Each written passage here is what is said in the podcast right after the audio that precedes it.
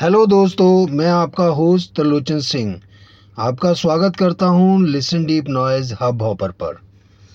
Comfort zone एक ऐसे वातावरण का निर्माण करता है, जहाँ पर तकनीक का पता होना, जोखिम कम, तथा परिणाम अपने मन मुताबिक होते हैं, जिसे आप कर सकने में सक्षम होते हैं। कंफर्ट जोन उसे ख़त्म कर देता है। पर्याप्त परिणामों का लक्ष्य रखने वालों के लिए कंफर्ट जोन एक उचित जगह है।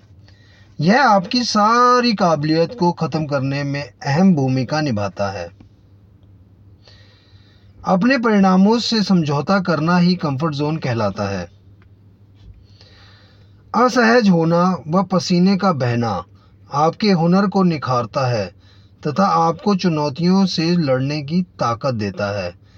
ये बिल्कुल वैसे ही है अगर कोई पत्थर की मूर्ति बनने से पहले छैनी हथौड़े की मार से घबरा जाए तो ऐसी स्थिति में वह पत्थर क्या अच्छी मूर्ति बनेगा?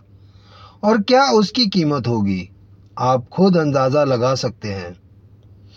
आपका डर आपको हर काम करने से रोकता है और आपको एक कंफर्ट जोन में रखने की कोशिश करता है। आपका दिमाग यहाँ आपसे खेलता है। उदाहरण के लिए, आप स्टेज पर कुछ बोलना चाहते हैं तो आप एकदम घबरा जाते हैं और आप अपने कदम पीछे खींच लेते हैं। जब आप अपने आप में यह महसूस कर लेते हैं कि आपको सब कुछ आता है तो आप पीछे जाने लगते हैं और अपनी पूर्ण क्षमता तक पहुँचने में विफल हो जाते हैं। क्या दो लोग लड़का व लड़की, अगर कंफर्ट जोन में रहेंगे तो वे शादी करने तक पहुँच सकते हैं। आपका जवाब होगा नहीं, क्योंकि वे कंफर्ट जोन में रहकर शादी नहीं कर सकते। उन्हें अपने कंफर्ट जोन से बाहर आकर एक दूसरे को इम्प्रेस करना होगा। कई प्रकार के जोखिमों को उठाना होगा। जब, तब जाकर वे शादी जैसे पवित्र बंधन में बंध सकते हैं।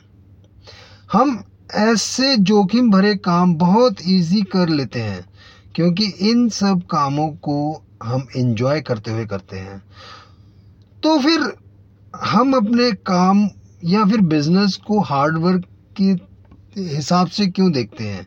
इसकी तुलना हम कंफर्ट जोन जैसे वातावरण में रहकर या रहते हुए क्यों उसमें फंसते हुए चले जाते हैं और एक कंफर्ट जोन तैयार कर लेते हैं अपने लिए। मैं तो इसे कर नहीं सकता क्योंकि मैं इसके काबिल नहीं हूँ।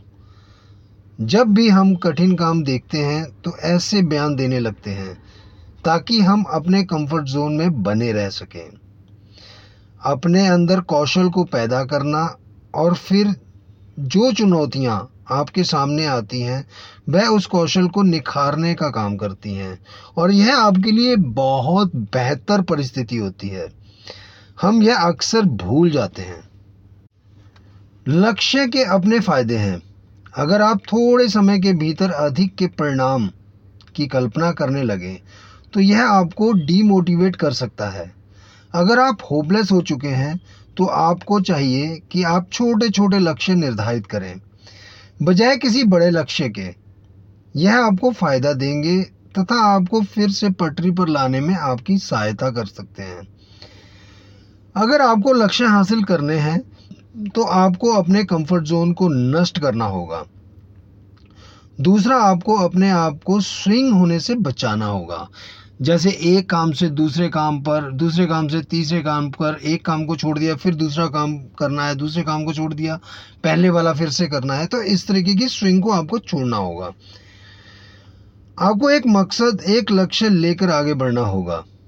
और कोई ना कोई अकाउंटेबिलिटी पार्टनर बनाना होगा, जिससे आप अपने मन की बात शेयर कर सकें।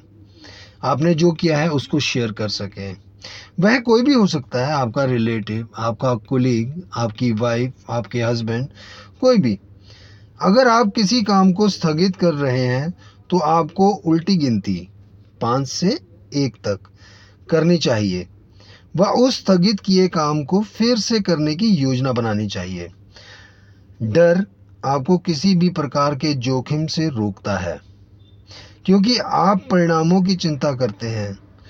चिंता के बजाय खुद से पूछें कि सबसे खराब परिस्थिति आपके लिए क्या है।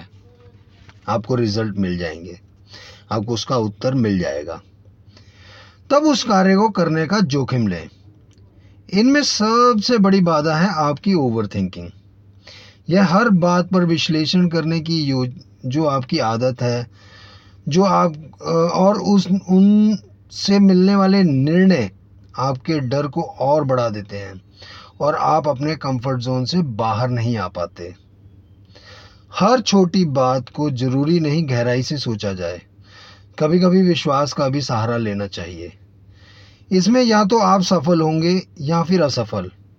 सफल हुए तो ठीक, और अगर असफल हुए तो अनुभव तो मिलेगा ही। किसी भी एथलीट को यह पता होता है कि पहली, दूसरी छलांग से अनुभव नहीं आता। अनुभव व परिणाम कई बार की छलांगों के बाद आते हैं। कई बार नाखुश होना पड़ता है। हर रोज़ मेहनत करनी पड़ती है। सेम मेहनत लगातार करते रहना पड़ता है। उबाऊ मेहनत करनी पड़ती है। तब आप जाकर किसी काबिल होते हैं। कंफर्ट जोन का मतलब भी कुछ ऐसा ही है कि आपने जैसे कि गिव अप कर दिया है।